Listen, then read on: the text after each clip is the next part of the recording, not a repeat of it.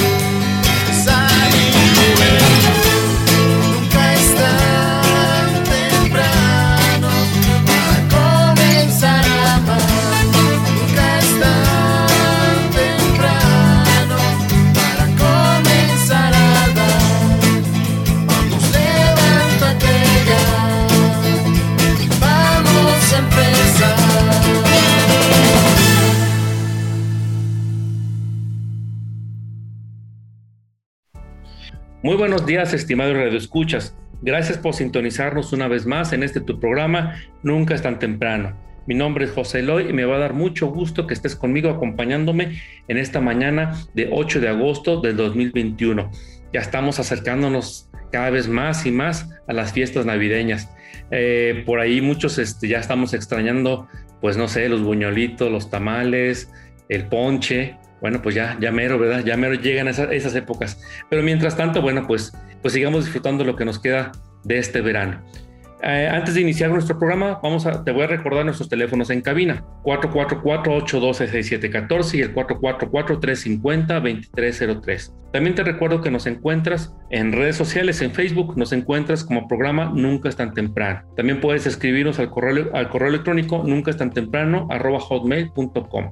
También recordamos que si quieres escuchar este programa y algunos otros más, puedes escucharnos en las principales plataformas de streaming como Spotify y Apple Podcast. Si quieres, si tienes alguna duda, un comentario, alguna sugerencia, llama a cabina. La doctora Maripaz está esperando tu llamada. Y bueno, Estimado Radio Escuchas, bueno, pues el día de hoy esperamos que el, programa que vamos a tener sea de tu agrado. Hoy, vamos hoy están con nosotros en cabina eh, Jaime Tiscareño Velázquez y Alejandro Zaragoza Alarcón. Y ellos son miembros integrantes del grupo del movimiento Caballeros de Colón. Tal vez para algunos ustedes lo, lo han escuchado, a lo mejor algunos si ya, este, ya tienen sus añitos por ahí, pues a lo mejor han, han llegado a escuchar a este grupo Caballeros de Colón. Bueno, pues hoy están eh, Jaime y Alejandro para platicarnos de qué se trata y, la, y, las actividades que tienen aquí en la diócesis de San Luis Potosí. Buenos días, Jaime y Alejandro. ¿Qué tal? ¿Qué tal, Eloy? ¿Cómo estás? Un gusto en saludarte. Buenos días y un, un saludos a tu audiencia. Hola, Eloy. Eloy. Buen día. Muchas gracias por la invitación. Un saludo para todos. Gracias. Y bueno, por ahí empezamos, bueno, comentando que este movimiento de caballeros de Colón, eh, yo decía hace un momentito, ¿verdad? Que a lo mejor hay, hay personas que, que, si tienen a lo mejor una, una, cierta, a lo mejor les puede llegar a sonar eh, el, el, el nombre del grupo. Y pues hay que decir, ¿verdad? Que en San Luis Potosí estuvieron estuvieron hace muchos años, estuvieron por aquí y hoy están de vuelta, ¿sí? Así como las, las series que vemos en las, las, películas, que vemos los reboots, pues bueno, los caballeros de Corona pues están de reboots, ¿verdad?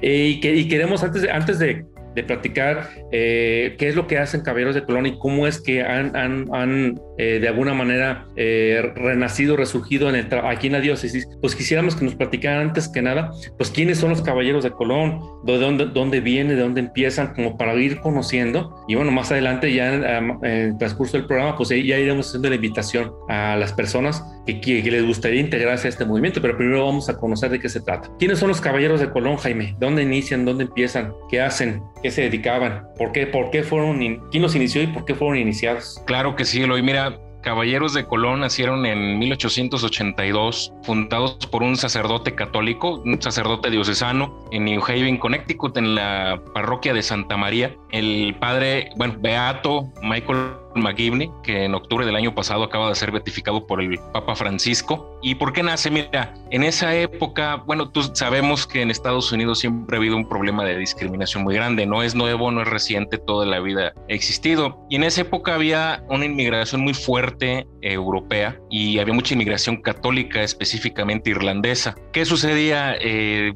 estos inmigrantes católicos que llegaban a un país protestante pues tenían una, y, además con un lenguaje diferente, con una lengua diferente, pues eran rechazados, nadie los contrataba y los únicos trabajos a los que entraban o que tenían acceso eran a, trabajos muy peligrosos. El padre McGivney es hijo de dos de un matrimonio irlandés, de inmigrantes irlandeses. Su papá trabajaba en una, una fundación, en una fundidora, perdón. Eh, y, así era, pues también era un trabajo muy, muy peligroso, el, del, el de su papá. ¿Y qué ocurría? Que como eran labores de tal peligro, era muy común que el padre de familia falleciera y dejara pues a la viuda y a los huérfanos, a los hijos huérfanos. ¿Y qué ocurría en esa situación? Si los niños tenían cierta edad, eh, si eran menores, pues el gobierno se los quitaba la viuda para educarlos y se rompía la familia. Y bueno, pues quedaban a la, pues quedaban ahora sí que, pues a la buena de Dios. ¿Y qué sucedía? Bueno, pues se desintegraban las familias católicas. El padre McGivney vivió ese drama en su propia familia, era el mayor de sus hermanos. Cuando estaba en el seminario, fallece su papá en un accidente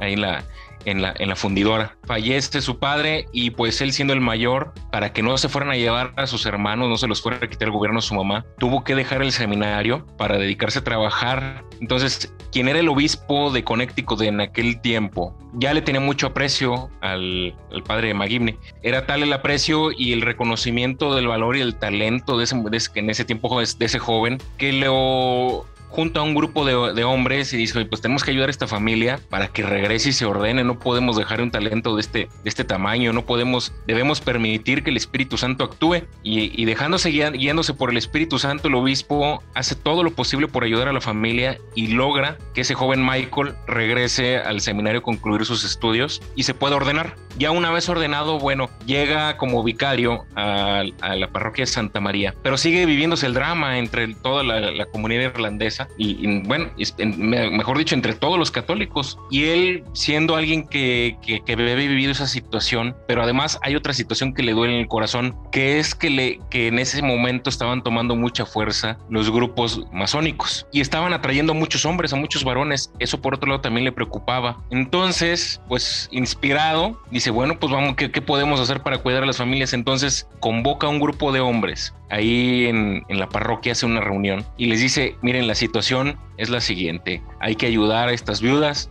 y a estos, y estos huérfanos, porque sin caridad no somos nada. Entonces los organiza y ahí, como dicen, se dice por ahí, mata dos pájaros de un tiro. Dice, vamos a crear un grupo de amigos, una fraternidad de hombres católicos que van a llevar el evangelio, la, caridad que evangeliza a los más necesitados, que van a cuidar de los más necesitados. Y forma ahí a Caballeros de Colón, con la idea de que sea ese grupo de, hombres para que cuiden de las viudas y de los huérfanos. Entonces, originalmente así se comienza a dar. ¿Qué sucede después? Pues se empieza a, escuchar el run run de lo que andan haciendo en New Haven, Connecticut, y les empiezan a hablar no solo de otras parroquias de la diócesis, les empiezan a hablar de otras diócesis y a preguntarle, oigan, ¿qué están haciendo? Y, y el padre McGivney, bueno, muy, por cierto, muy adelantado los tiempos porque él confía mucho en los laicos, se adelanta al Concilio Vaticano II y comienza a delegar en esos laicos la labor de la caridad y del crecimiento de caballeros de Colón y él incluso empieza a hacerse un poco a un lado y son los laicos los que comienzan a hacer crecer el grupo y cuando empieza esto que les que, que te comentaba que en otras diócesis se empiezan a preguntar pues se acercan y empiezan a, dar esa información de qué se está haciendo y se empiezan a organizar en otras diócesis y empiezan a formar sus grupos de caballeros de Colón en las parroquias. Nace Caballeros de Colón como un grupo parroquial. Ah, tan es así que se da un efecto y era más grande Caballeros de Colón en otras diócesis que la misma diócesis de Connecticut, ahí en, New Haven.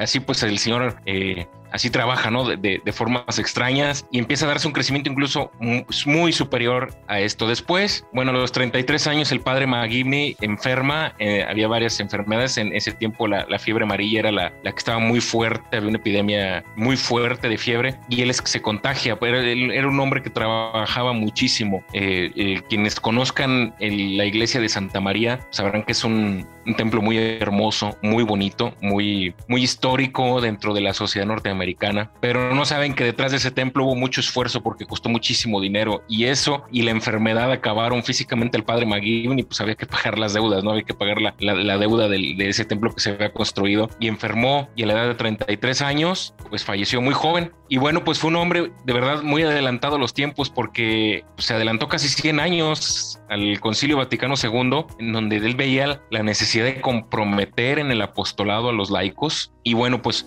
fundó una orden muy hermosa hermosa que de la que actualmente ya hay dos millones de, ya somos más de dos millones de miembros alrededor del mundo en varios países. Eh, estamos en Asia, en Europa y en América. Y, en América, pues en el Caribe, estamos en muchos países. como ves, Así es. Por aquí, bueno, antes, antes de comentar que antes de que iniciáramos el programa, Jaime me mandó una pequeña reseña de, de lo que son Caballeros de Colón y me llama la atención mm, eh, algo que, que, leí, que, eh, bueno, que las, muchos hombres en aquella época, ¿verdad? Se sentían atraídos por el, por el los grupos masónicos. Perdón, sí, repito. Eh, se sentían muy atraídos por la masonería. Y entonces el padre Maguini eh, lo que hace es crear una fraternidad ah, para que esos mismos hombres no tengan que buscar fuera de la iglesia católica, sino que se sintieran en casa, creando fraternidades, grupos de hombres que, donde se cultivara la amistad entre ellos para que no, eh, digamos, no buscaran fuera lo que ya tenían adentro de su iglesia, ¿no? Entonces, pero que a lo mejor en ese momento pues, la iglesia no les ofreció un espacio a estos hombres y pues se sientan atraídos, ¿verdad? Por la, masonería. Entonces, eso me parece muy importante remarcarlo de, de esta parte que leí. Sí, así es, Eloy. Fíjate que hay algo que identificó el padre McGivney. Él era un campeón en liderar hombres, en liderar varones específicamente. De hecho, él trabajó mucho en la masculinidad y es parte de nuestra espiritualidad. Y algo que se dio cuenta es que el varón necesita ser miembro de, necesita ser parte de. Y que dijo, pues vamos, que nuestra iglesia le dé esa, esa parte de sociedad a los hombres que se puedan asociar, pero con otros hombres católicos. Y ya sabes que el hierro se forja con el hierro y el hombre se hace más hombre en la convivencia con los hombres. Bueno, pues está esto muy, muy, está muy interesante, estimado escuchas de veras esta, esta parte de, de lo que nos comenta Jaime, pues es una muy buena alternativa, no solamente para la época en la cual se crearon los caballeros de Colón, sino es una alternativa muy viable y muy necesaria el día de hoy. Pero antes de continuar, vamos, vamos a un corte comercial. No le cambies. Sigue con nosotros. Estás en Nunca es tan temprano. Ya estamos de regreso en Nunca es tan temprano. Ya estamos de regreso en este segundo bloque de tu programa Nunca es tan temprano. Como siempre te recuerdo los teléfonos en cabina 444-812-6714 y el 444-350-2303. Te recordamos también que nos encuentras en Facebook como programa Nunca es tan temprano. También nos puedes escribir al correo electrónico nunca es tan temprano arroba hotmail.com. Puedes escuchar este programa y algunos otros anteriores a través de las principales plataformas de streaming como Spotify y Apple Podcast. Si tienes algún comentario, alguna duda o quieres este programa en físico, llama a cabina. La doctora Maripaz está esperando tu llamada. Y bueno, estimados escuchas, están hoy con nosotros Jaime Tiscareño Velázquez y Alejandro Zaragoza Alarcón, quienes son miembros del movimiento de Caballeros de Colón aquí en la Arquidiócesis de San Luis Potosí. Y bueno, en el bloque anterior pues estábamos platicando sobre el origen de, estos, eh, de este movimiento. Luego yo cuando, cuando me ha tocado estar en los programas pues sí me gusta preguntarles a los entrevistados la historia, de dónde inicia su grupo, su movimiento, su, su congregación, porque pues siempre es bueno, porque desde lo, si vemos los orígenes, vemos desde un principio cómo es que se fue formando esto y vamos viendo lo que se le conoce después como el carisma, es decir, lo que Dios inspira a ciertas personas, ¿verdad?, a realizar una obra en favor de la iglesia y en favor del mundo. En este caso, pues el padre McGivney, pues viendo la situación, a través de esos acontecimientos que él veía en su familia y en la, en la sociedad donde veía, pues ve que Dios lo llama, Dios lo interpela a hacer algo, ¿verdad? Y en este caso, bueno, pues formar estas fraternidades de, de hombres que buscaran apoyar, en aquel tiempo era apoyar a las viudas y a los huérfanos, pero hoy pues no solamente son viudas y huérfanos, hay otras necesidades y Caballeros de Colón no se queda en Estados Unidos, ¿verdad? Sino que empieza a crecer. Y por aquí, bueno, también tengo el dato de que llegan a México. Ahí, ¿qué, qué, nos, puedes platicar, Alejandro, de la llegada de los Caballeros de Colón a México? Sí, Eloy, muchas gracias. Mira, pues inicia Caballeros de Colón, pudiéramos dividir en varias etapas. La primera etapa, eh, hablando propiamente ya de la historia en México, se da en el año de 1905, es cuando se funda el primer Consejo de Caballeros de Colón. Es el Consejo número 1050, el Consejo Guadalupe de la Ciudad de México. Pero pues sin embargo, eh, eso representó una época muy complicada porque estábamos inmersos en la Revolución Mexicana, fue cuando inició la Revolución Mexicana, entonces eso derivó en que pues de alguna manera el crecimiento y la expansión de los caballeros de Colón se dio de manera muy difícil, fue muy difícil por la, por la etapa complicada que se estaba viviendo en el país, ¿verdad? Entonces prácticamente hubo solamente un consejo en este periodo y posteriormente el siguiente consejo se establece hasta el año de 1918 y de ahí el siguiente consejo se establece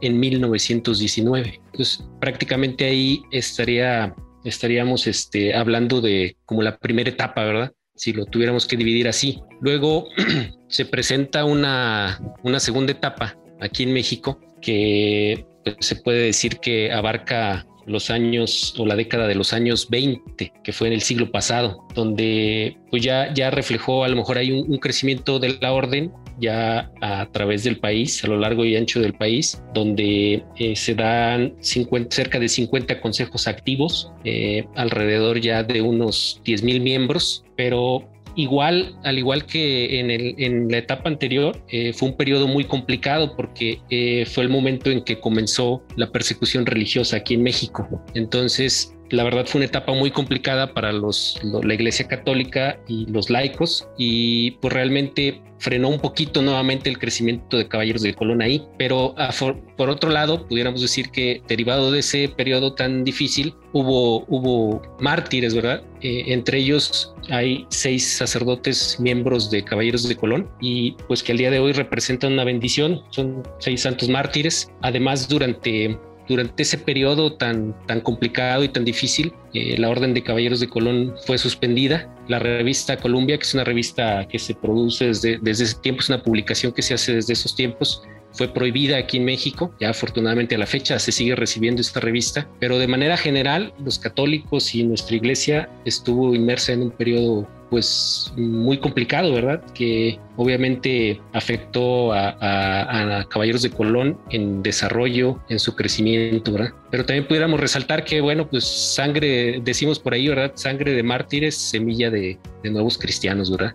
Hasta ahí eh, estaríamos eh, hablando de la, de, las, de la segunda etapa, ¿verdad? Sí, por irlo definiendo también, una tercera etapa se puede dar o se puede definir a partir de, los años 40, cuando ya termina la persecución religiosa, pues Caballeros de Colón vuelve a, establecerse y en ese tiempo la realidad es que pues no había muchas opciones para para que los hombres laicos se incorporaran a, algún apostolado. Entonces, durante los años 50 y 60 se, vio una opción en Caballeros de Colón. Llega también el Concilio Vaticano, que viene, el, Concilio Vaticano II, perdón, que viene dando pues especial importancia a los laicos. Entonces, la Orden de Caballeros de Colón vuelve a empezar a crecer bajo un modelo que fue atractivo en ese momento para muchos hombres de la época, ¿verdad? Eh, se manejaba pues como una especie de club social donde inclusive eh, tuvieron varias propiedades, había casas, eh, a esas casas se le llamaban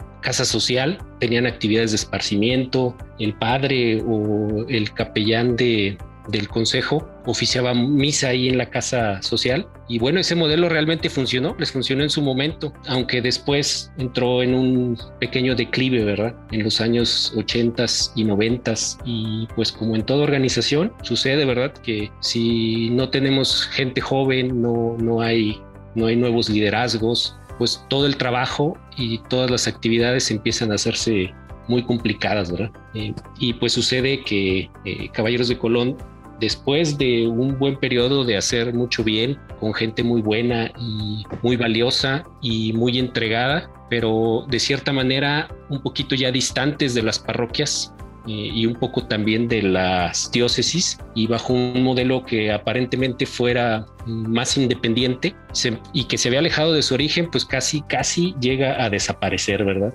En esa, en esa tercera etapa, ¿verdad? Posteriormente, pues nos encontramos ya en una cuarta etapa que sería a principios de este, de este siglo, del siglo XXI, de este nuevo milenio, en el que pues llega, inicia su periodo como caballero supremo, como director general, si pudiéramos hacer eh, esa equivalencia. Carl Anderson, él inclusive hace un acto muy importante que toma posesión de, de su cargo aquí en la Basílica de la Ciudad de México. Fue un, acto, un acto, pues pudiéramos decir que único y especial venir hasta México a su toma de posesión y en su, en su misa de envío él consagra a la Orden de Caballeros de Colón a la Virgen de Guadalupe. De hecho, bueno, la orden está consagrada a la Virgen María, pero eh, en ese momento se le dio un sello distintivo a la orden a nivel mundial, ¿verdad? Al consagrarlo a la Virgen de Guadalupe y fue algo muy especial para nosotros aquí en México, ¿verdad? Adicionalmente, pues también se da la canonización de, de los 25 mártires de, la persecución religiosa por el Papa Juan Pablo II.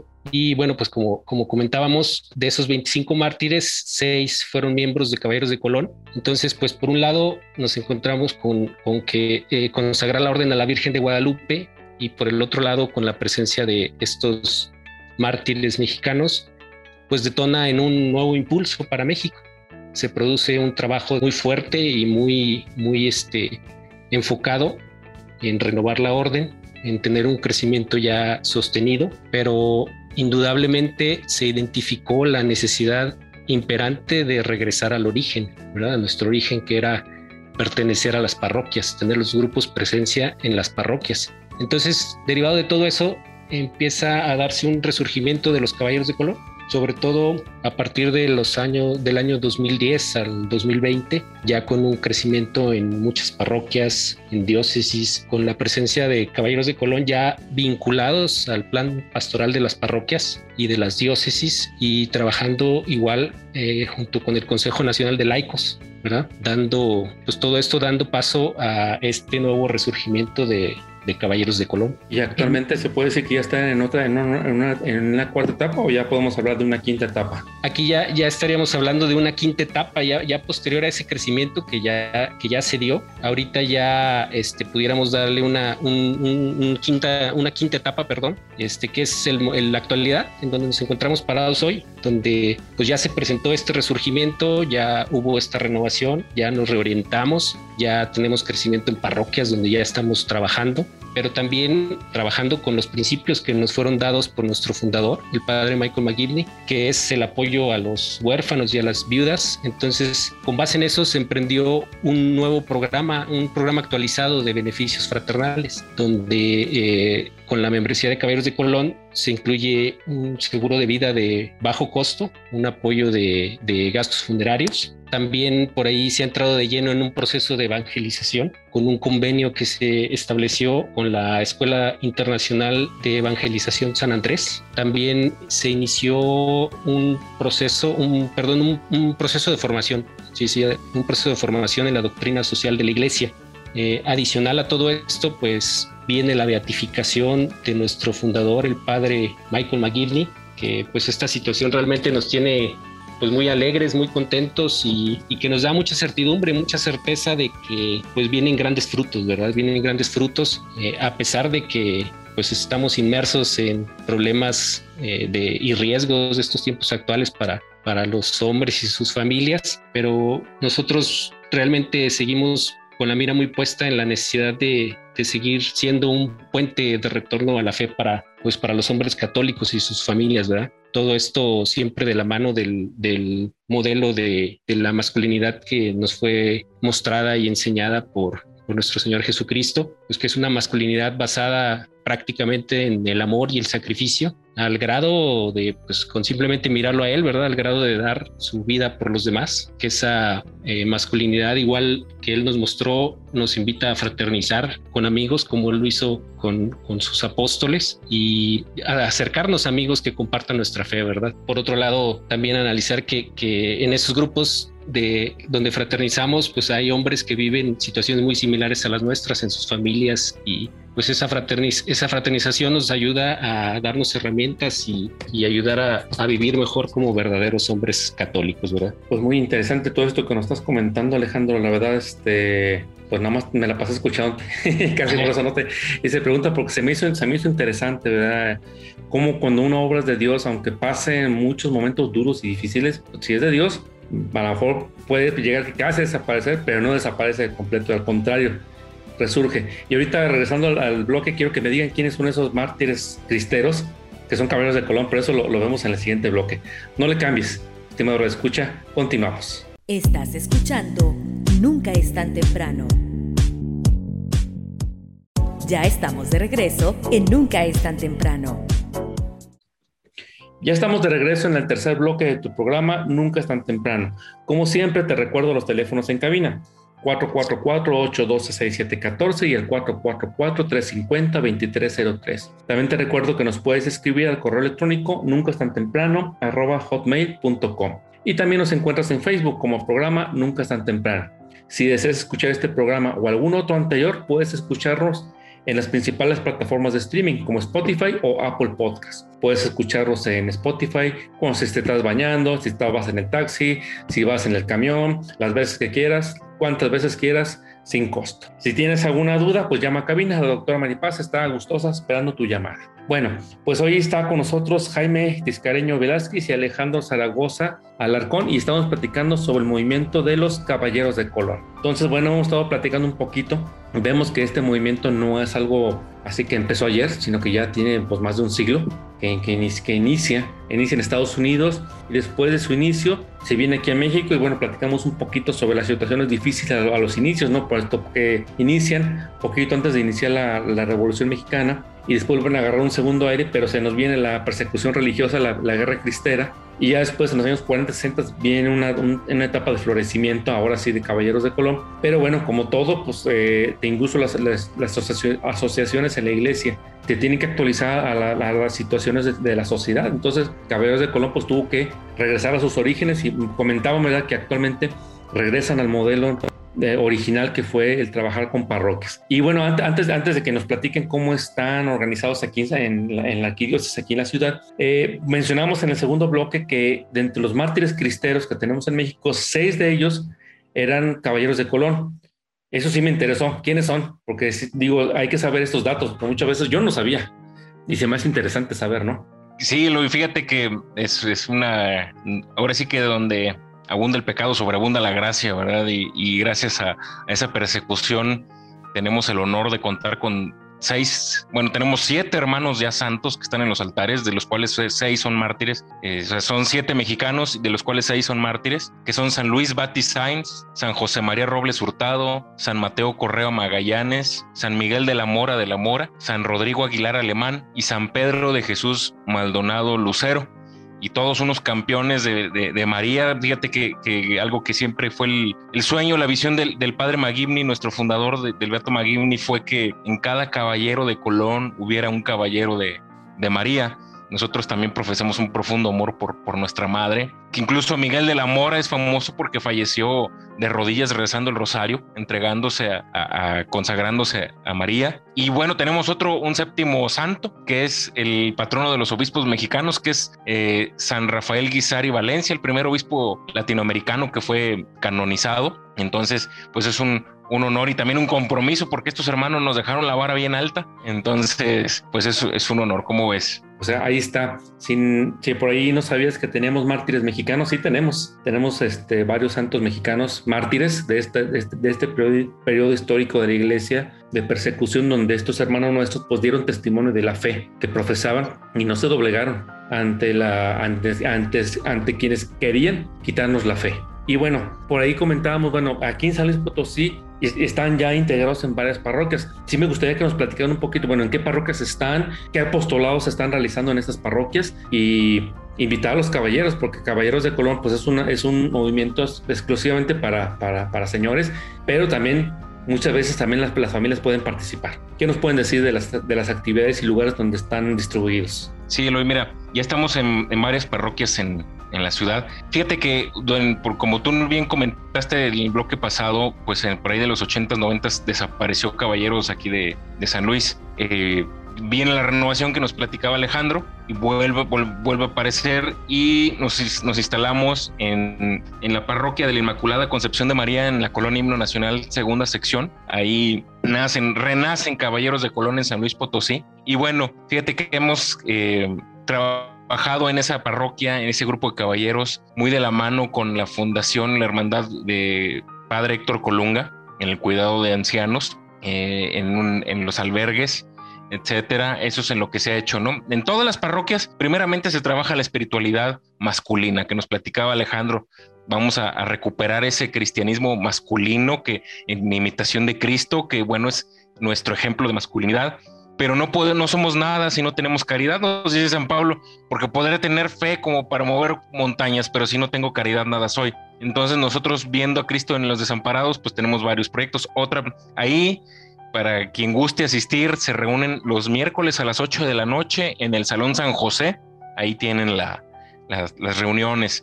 Después, bueno, cerquita de ahí, en San Pío X, también está otro grupo de caballeros de Colón que se reúnen los viernes a las 8 de la noche. Es un viernes sí y un viernes no. Ya este viernes que viene, ya es la siguiente reunión de ellos. Se reúnen viernes a las 8 de la noche. Ellos igual lo mismo en, en la espiritualidad, pero en cuanto a caridad, ellos tienen un trabajo muy específico junto con su capellán, que es el padre Daniel Márquez, de auxiliar en la casa del migrante. Ellos prestan auxilio, es una labor muy bonita hermosa. Eh, la verdad de hoy es que no es que estemos casados con que si yo estoy en, un, en una parroquia, solo voy a dar servicio que se dé en esa parroquia, sino que estamos invitados todos a, colaborar en los apostolados de, los hermanos de, las otras parroquias. Yo he podido, tenido la, por la bendición y la oportunidad de, acompañar a los hermanos de San Pío X y es, es un apostolado hermoso el que realizan en la Casa del Migrante. Y bueno, eso es el que hacen ahí. También están, tenemos poco, algunos, un par de meses que iniciamos en la parroquia de la Sagrada Familia, que ahí las reuniones se están realizando los miércoles a las 8 de la noche en el salón parroquial. Todos los miércoles con pláticas también. Estamos teniendo rosarios mensuales y estamos teniendo una misa mensual también. Eh, ahí la labor que se está realizando de caridad es apoyo al comedor del, y albergue del Hospital Central que atiende la parroquia de la Sagrada Familia y es una labor titánica la que se necesita. Se atiende a mucha gente que viene de fuera, que tiene un familiar internado ahí, que no conoce a nadie en la ciudad para poder, dónde poder, no tienen dónde hospedarse, vienen con pocos recursos y si no fuera por albergue ni comerían. Entonces ahí están los hermanos colaborando, obteniendo, trabajando, que pueden obtener recursos, pero también dando servicio, dando atención espiritual, dando acompañamiento a la gente que tiene algún familiar ahí. Ya, ya el simple hecho de tener un familiar enfermo, pues ya es desgarrador. Ahora imagínate, pues hay que cubrir por lo menos sus necesidades primarias.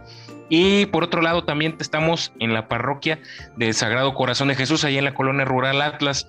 Ahí las reuniones se están haciendo todos los jueves a las 8 de la noche. También es un grupo que está creciendo muy bonito. Los hermanos aún no han definido una obra de caridad de, distintiva de ellos, sin embargo, sí están colaborando en las de los demás y es un grupo bien trabajador, bien entrón, con su, bien comprometidos con su párroco y con su capellán. Eh, es muy, muy bonita y estamos por arrancar, ya tenemos la, autorización del obispo de, de, la diócesis de Matehuala, don Margarito, para iniciar ahí una mesa redonda. Ya estamos por arrancarla eh, y bueno, ya después te platicaremos cómo vamos ahí con los, con los aves. Lamentablemente por la pandemia nos habíamos atrasado en iniciar la mesa redonda por allá. ¿Cómo ves? Y bueno, decíamos al principio del programa, bueno, aquí están los, bueno, aquí ya hemos mencionado un poquito los, los grupos, los horarios en los que están, en los que están trabajando. Nada más si quisiéramos recordar así rápidamente, Jaime, los, los horarios y días, perdón, los días y horarios en cada parroquia, por favor, nada más para recordárselo a nuestros radioescuchas. En, Inmaculada se reúnen, ¿qué día? Miércoles a las 8 de la noche. Miércoles a las 8 de la noche. Después, este, en Sagrada Familia. San Pío de Sagrada Familia también miércoles a las, 8, de la noche. Ok, San Pío décimo. Los viernes a las 8 de la noche. Ok, y nos falta el grupo de. Ahí se me fue. Sagrado, Corazón de Jesús a las 8 de la noche también. Y se me olvidaba porque acabamos de estrenar nuestra primera sesión en Tequis también ya iniciamos con el padre Rubén Pérez y también se reúnen los miércoles a las 8 de la noche. Acabamos de tener la primera reunión y también para quien guste, todos los vecinos, hombres católicos que estén alrededor, pues se animen y también tienen otra opción que es en la parroquia de Tequis, en el templo de Tequis. Ok, ese es, ese es nuevecitito, el, inicio. Es nuevecitito, acabadito de estrenar. Ok, pues ahí saludos a todos los párrocos, eh, al padre Alejandro, al padre este, Pepe Toño, que es el capellán de, de Sagrada, Familia, a padre Rubén de allá de Tequis, eh, ahorita en el padre Daniel, padre Daniel de San Pío X y Inmaculada está el padre Julio Sánchez Vaca. Ok, pues saludos a todos los... El padre Vladimir, que es el, capellán de los Caballeros del Sagrado Corazón de Jesús. Pues saludos y, agradecimiento a ellos, ¿verdad? Por, por la apertura que tienen a, esto, a estos movimientos, a estos grupos que la verdad enriquecen mucho la, vida de las parroquias y la, y la, vida de las iglesias. Y más o menos el itinerario de formación, ¿de en qué se basan ustedes, los Caballeros de Colón, para, para este proceso que llevan de formativo? Claro que sí, mira, hay una carta, eh, una exhortación apostólica que escribió el, obispo Olmsted de la diócesis de Phoenix, que se llama Firme en la brecha. La realidad es que lo escribió dirigido a los hombres de su diócesis. Esa fue su intención para recuperar la masculinidad. Hay muchos problemas sociales actuales Nunca en la historia de la humanidad ha habido tantas madres solteras, tanta violencia, etcétera. Y todo esto se debe a una pérdida de la masculinidad en el varón que debe de retomar su posición como sacerdote de su casa, el casado, eh, y recuperar esa imitación de Cristo que, que, debe ayudar a las familias como núcleo social a salir adelante y que el varón entienda esa parte que debe él ser quien en algún momento le va a dar cuentas a Dios sobre, el, sobre su familia y tiene que ser el primero en cuidar la formación, el espíritu y la salvación de, su familia. Entonces el obispo escribiéndolo a estas personas, a, los hombres de su diócesis, pues nunca se imaginó que los caballeros lo íbamos a leer y pues está increíble este, este, este documento y a partir de ahí desarrollamos una base de formación espiritual para varones que incluye temas como masculinidad, eh, sufrimiento, evangelización, eh, vivir los sacramentos como hombre, todo esto. Entonces, lo que hacemos es que eh, tenemos una serie de charlas, 12 videos con un tema diferente y en un círculo de conversación, pues los hombres platicamos nuestra experiencia y es muy padre porque tenemos desde jóvenes, solteros, mayores de 18 años, pero solteros, tenemos personas de mediana edad, casados, también hay solteros de mediana edad, y también los hay, tenemos hermanos que son mayores, ya con hijos, ya incluso con nietos.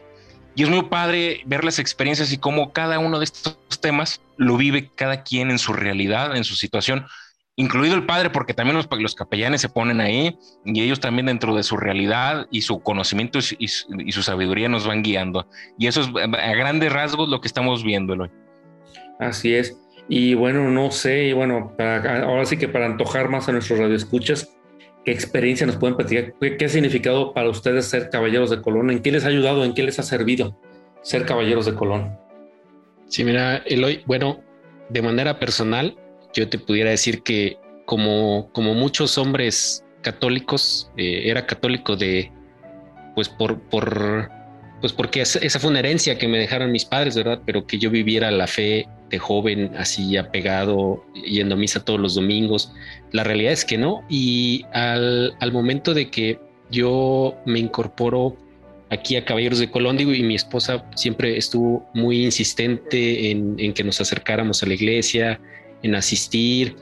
Y realmente cuando yo me incorporo a Caballeros de Colón, para mí me llama mucho la atención el grupo de entrada porque pues es un grupo donde vas y estás con, hombres, con más hombres, con amigos, ¿verdad? Son, ya no son esas actividades de estar rezando y solo están, pues señoras al final de cuentas rezando, este, o haciendo algo, ¿verdad? Pero te encuentras con, con hombres que se vuelven tu familia, que se vuelven tus amigos y, empiezas a, ver que puedes contribuir, ¿verdad? Eh, tomar acción, realmente yo creo que eso es lo que nos caracteriza mucho a los hombres, que, que mucho eso de estar sentados platicando o, orando o planeando no nos llama tanto la atención, sino realmente pues salir y hacer las cosas, ¿verdad? Estar activos, estar haciendo. Entonces luego te das cuenta que dentro de esas actividades puedes compartirlas con tu familia y, te ayuda a convivir con ellos y se involucran y te ayudan y te apoyan.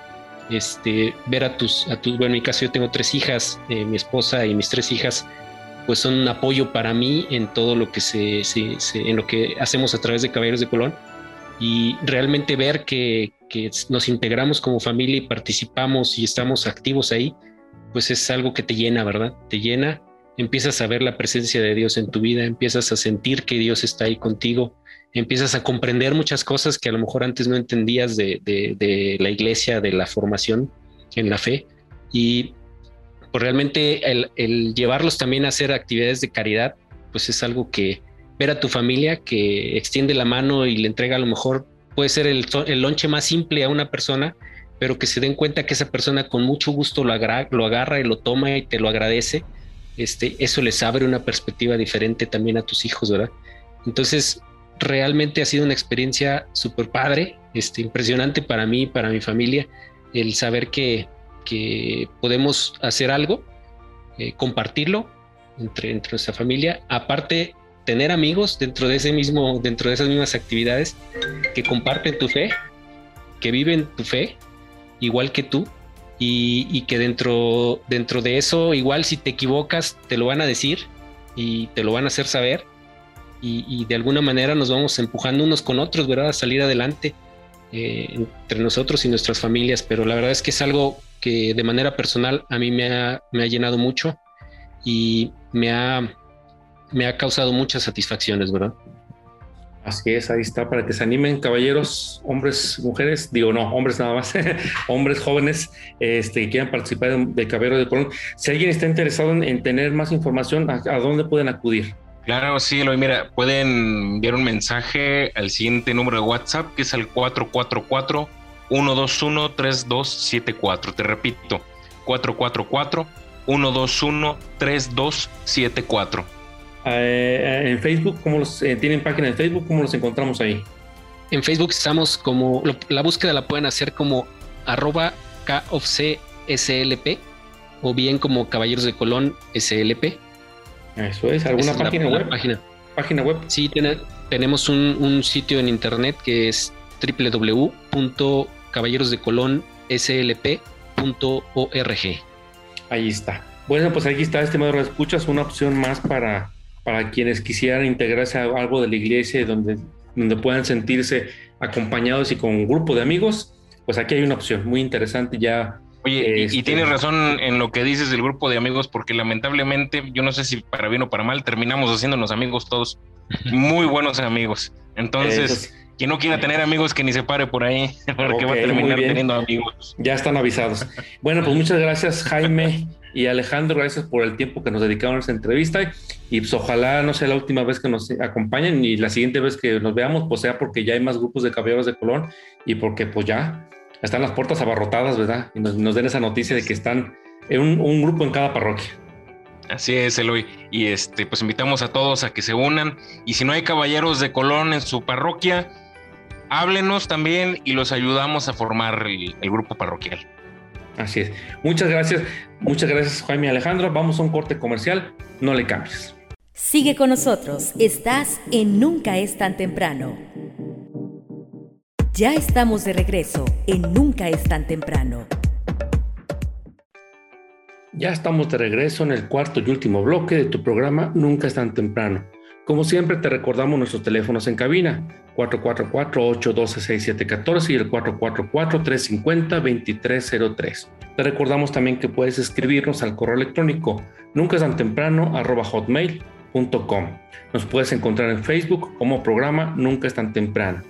Si quieres una copia física de este programa o, algún otro, o, tienes alguna sugerencia o comentario, llama a cabina. La doctora Maripaz está esperando tu llamada. También te recordamos que si quieres escuchar este programa y algunos otros anteriores, puedes escucharlos en las principales plataformas de streaming como Spotify o Apple Podcast. Y bueno, estimado de escucha, pues hoy le agradecemos a los miembros del movimiento de Caballeros de Colón, a Jaime, a Jaime y a Alejandro que estuvieron el día de hoy con nosotros. Y bueno, pues ya vimos que es una excelente opción para aquellos caballeros, para aquellos hombres que buscan una opción dentro de la iglesia, donde pueden encontrar un ambiente donde pueden sentirse acompañados y pueden crecer en amistad junto con otros hombres.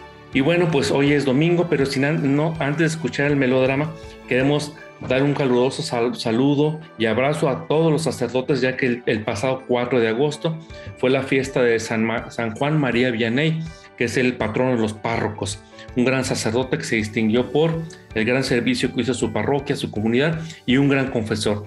Desde aquí un gran abrazo a todos los párrocos y a todos los sacerdotes de nuestra diócesis que apoyan a los movimientos, que apoyan a los grupos, que, dan sus, que dejan día a día su vida entera al servicio de su parroquia. Y ahora sí, bueno, pues vamos a escuchar el melodrama evangélico como cada domingo, así que dice luces, micrófonos y acción.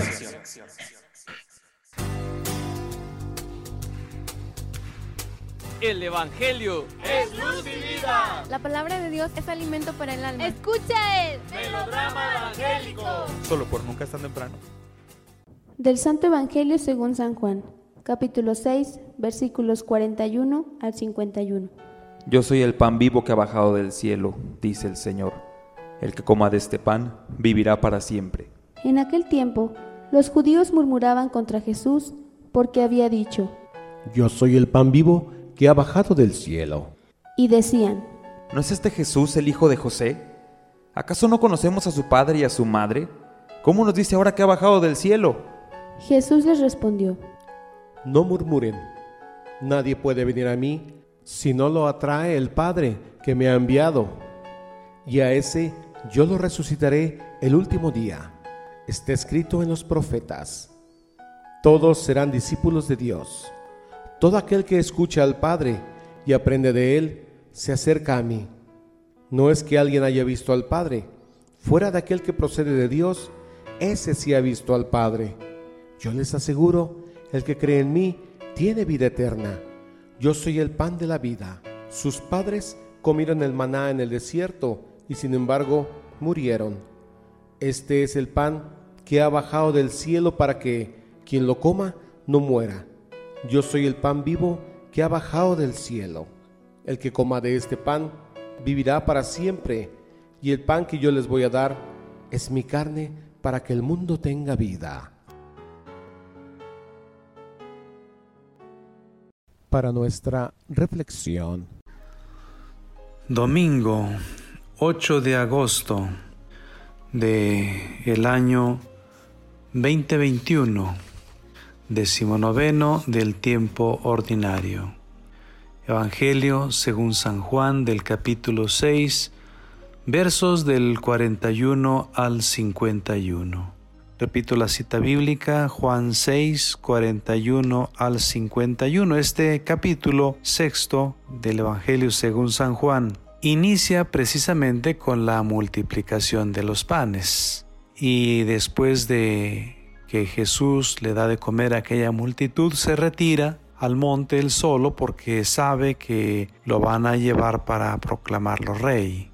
Despide a sus discípulos y después en la noche los alcanza caminando sobre el agua en aquella tempestad.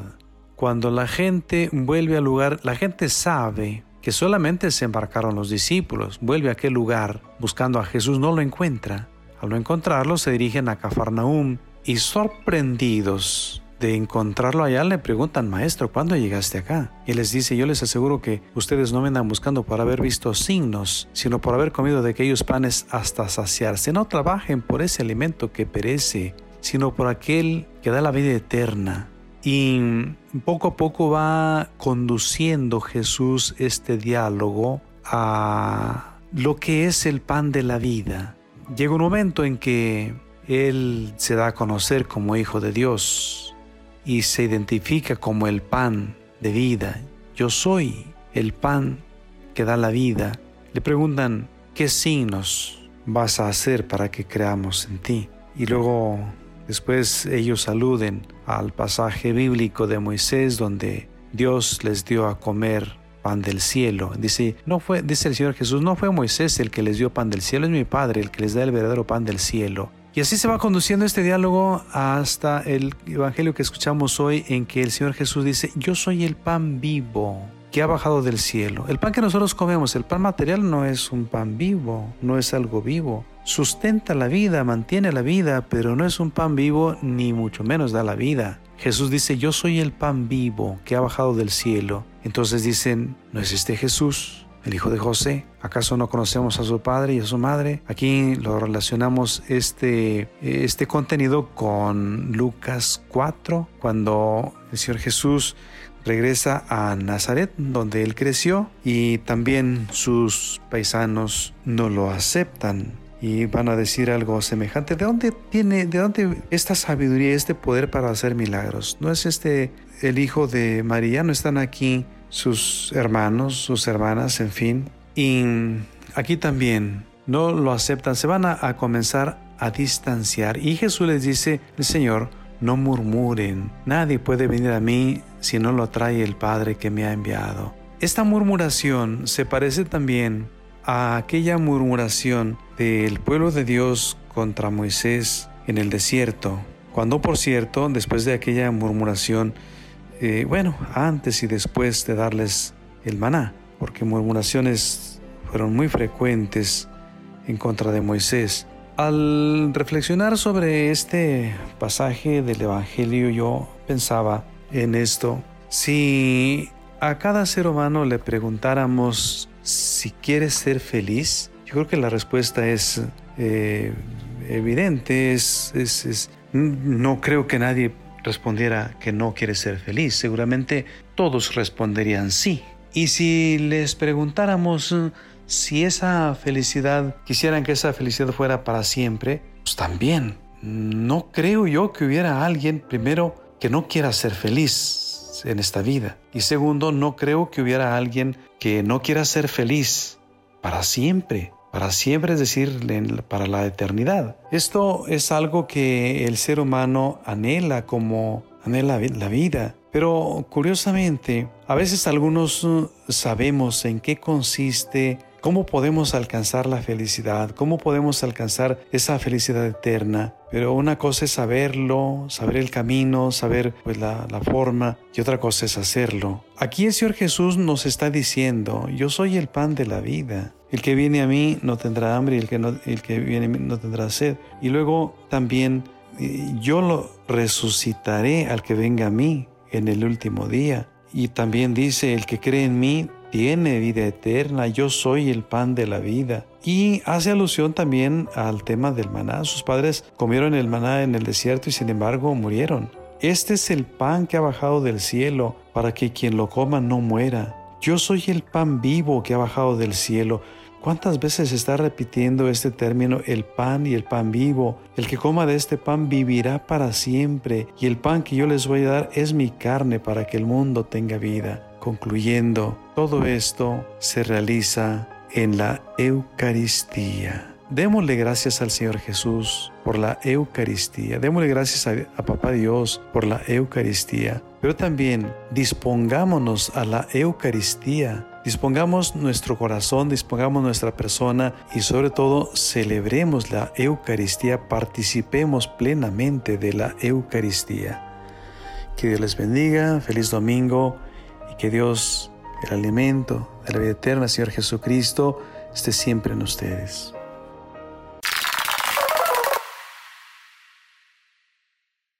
Como siempre, agradecemos al ingeniero David, Abdiel y a todo su equipo por la realización de este melodrama evangélico. Ha sido un gusto para mí que estés conmigo en esta mañana de domingo. Mi nombre es José Eloy y esperamos escucharnos próximamente en una nueva, emisión de tu programa Nunca es tan temprano. Los dejamos con nuestros hermanos de Cargando Pilas. Hasta la próxima. Radioescuchas a sintonizar el próximo domingo. Este es tu programa Nunca es tan temprano.